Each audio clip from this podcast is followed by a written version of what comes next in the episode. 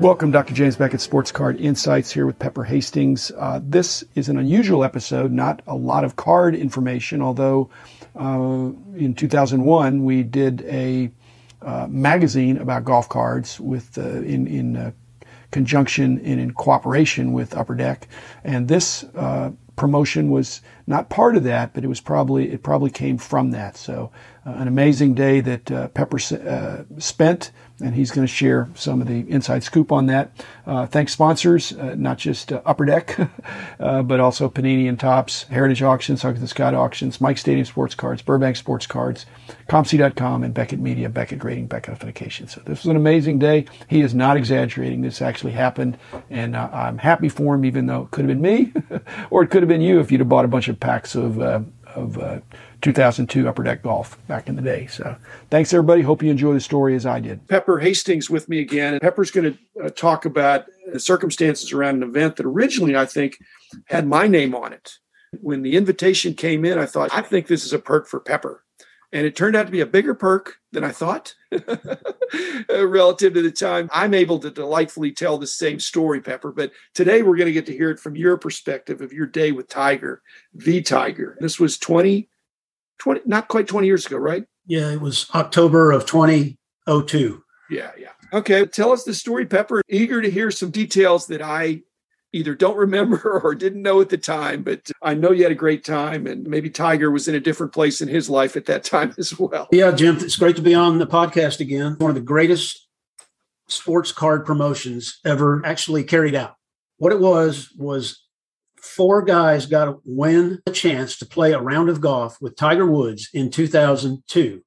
Tiger had already won eight major championships in his first six years as a professional when he showed up in Isleworth Country Club in Orlando that day in October 2002. When these four collectors teed off with Tiger, they were teeing off with the current Masters and current U.S. Open champion. Only 18 months earlier, he had just completed the Tiger Slam. He was probably at the top of, of his popularity and probably the top of his game is not an overstatement at all. I thought we started our magazine in 2001, the golf magazine that we did. We, yeah, we did, but it, it was like a quasi licensed product with Upper Deck. Correct. It had Tiger on the cover. Had Tiger on the cover of the first one, but by the time we'd already done six issues, we had a good relationship with Upper Deck. And so the reason a whole lot of people don't know about the details of it is because there were only two magazines invited to come they didn't want this to be a circus. They invi- invited SportsIllustrated.com and Beckett Golf. So there were two writers there. There was an upper deck photographer, and there was some upper deck staff, and then there's some Isleworth staff that rode around. So it looked like there was about 20 carts on the course, but each one only had one person in it. Everybody was hanging back and watching these guys play. In the 2002 Upper Deck Golf in the packs, they placed two random winner cards. Okay, you pull the card, you're in the foursome and there was two instant win cards and every pack had a registration card where you could enter the sweepstakes to win and you could mail in as many of those as you wanted. I think there was an online form you could fill out as well. Of course what we knew would happen happened. The guy whoever pulled one of the instant win cards immediately put it on ebay and it started rolling from there. And that's how jim felt the ceo of toys r us got to play that day. Upper deck went out and anonymously bought back one of the uh, instant win cards from an Omaha man for about $35,000 and gave it to Jim Felt, the CEO of Toys R Us, who was probably Upper Deck's largest customer at the time. The interesting part about the players in this was that they were all very different. You had Jim Felt, who you know lived in a mansion in Cape Cod. On the other end of the scale, you had a guy by the name of Dale Lee, who was 53 at the time. He was a part-time card dealer in Hamilton, Ohio, and he spent $500 on uh, 24 boxes of upper deck golf cards and sent in 100 sweepstakes cards. His wife filled out for him. He won one of the random winners. A true collector, that's the kind of guy they wanted four of to play that day. That was their intent. Now we had Greg Nichols, who was a 37 year old canine cop from Pennsylvania. He too sent in sweepstakes cards and he too got lucky and won. And then the fourth guy in the foursome was a guy by the name of Michael Pecoraro. He was 34, and he was the vice president of a uh, family business. His cousin pulled an instant win card out of a pack, but he couldn't play for whatever reason, and he gave it to his cousin in exchange for, for a dinner, a free dinner. So you've got a dealer, a cop, a CEO, and a private businessman all show up at Isleworth, Orlando, all paid to fly in by Upper Deck. They're allowed to bring one guest with them, wife or Dale Lee's Casey brought his brother and Greg brought his wife and and they got put them up in the Peabody Hotel where the Ducks walk across, and that's where they were. So that's the that's four guys, and then you got Tiger, and then Tiger, and then you got you and the SI.com guy. Yeah. Then you had Richard McWilliam, who was you know right. president of Up, Upper Deck. uh, yeah. You had Mary Mancera, who was the marketing person there. You had Larry Jordan, who was yes, that Jordan. Brother, yeah. He was there, and then looked like Upper Deck had hired a, a, a production crew or like a sound and camera crew to follow him around with some boom mics to preserve it for um, posterity in case they ever wanted to use the content for any other things. And then there was a couple guys from Isleworth, a couple of course management guys from the clubhouse that knew Tiger very well. Tiger bought a house in Isleworth in 1995 as soon as he turned pro and becomes instant neighbors with Mark O'Meara, and they become good friends. He's got a membership there at Isleworth. You're talking about a hundred thousand dollar initiation fee to play there, and you've got a dealer, a cop. these guys are out there ready to roll. So, so the day they go to the driving range. Yeah, they closed the course for the morning. It started early in the morning. Weather's perfect. Th- those guys all went out to the driving range and were hitting balls and standing around looking at each other like, what happens now? And Tiger rolls up in his own cart, has six speakers. The basket behind the driver's seat is filled with just junk like shoes and socks and head covers and different stuff that he probably carried out to the course every day. And he drives up and it just hit me so ironic. He drives up and gets out and walks over to the guys and says, I'm Tiger Woods, as if he needed any introduction you know, these guys look like they're about, you know, to fall over because it's really happening at this point. I'm about to fall over because I can't believe it's really happening at this point because this guy, he was the coolest guy going. He was there with these guys that won an upper deck contest, and it was unbelievable. He didn't hit any balls, he didn't need to, but he said, What's the game to Mary? What's the game? And she goes, uh, I don't know. I don't, she might not have been a golfer. and I said, Why don't you guys play scramble against him he hits from the back tees, you guys hit from up there. And they said, fine. Seems like a reasonable suggestion, correct? so they played a scramble game against Tiger, and he hit from the back tees and smoked him on drives all day long. Un- unbelievable. So the first nine holes they played completely by themselves, and then the next nine they let me and the other rider go out with them, and we, we went the back nine, and then they let all of their guests, wives, etc., congregated around the 18th hole when they got back to the 18th hole, Tiger got out and graciously signed anything they wanted to get signed. They were, you know, given a, a collectibles book commemorating the event. Tiger that day was the perfect golf partner. When I say that, Jim, what I mean is he sanded divots. He tended the flag for the other guys. He always stayed around until everybody was done putting. He never offered playing advice unless somebody asked him. He complimented good shots. He razzed them a little bit for short shots, but he was just like a regular guy out there. And by the time it was over, Tiger was still Tiger, but these four guys really felt like that they had been just in and outing at Tiger's house. Yeah, but he's 26 years old, something like that. Yeah, he about, about 25, 26, correct. Um, I asked him after the round, what's the course record out here? And he goes, 59. I said, who, who said it? He goes, I did.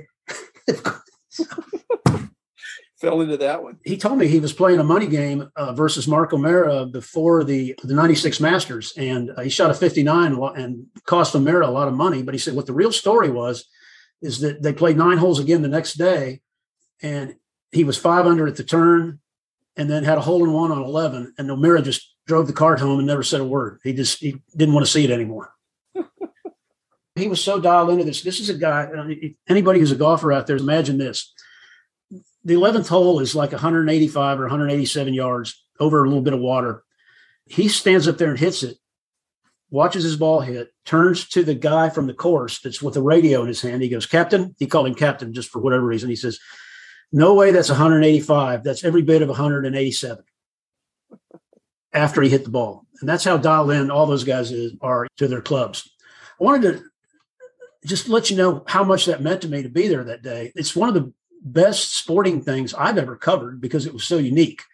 And I've been to World Series and I've been to Super Bowls and big races and lots of all star games and stuff. But that was one of the most unique 48 hours I've ever spent covering anything. And I think it was like that for the guys that were a part of the foursome because I want to read you something that I found out of an obituary from Dale Lee. He was the 53 year old that only lived another nine years until he was 63. But in his obituary, it says Dale was a member of this and that and this church. He enjoyed bluegrass music, trips to the casinos in Las Vegas, and golf.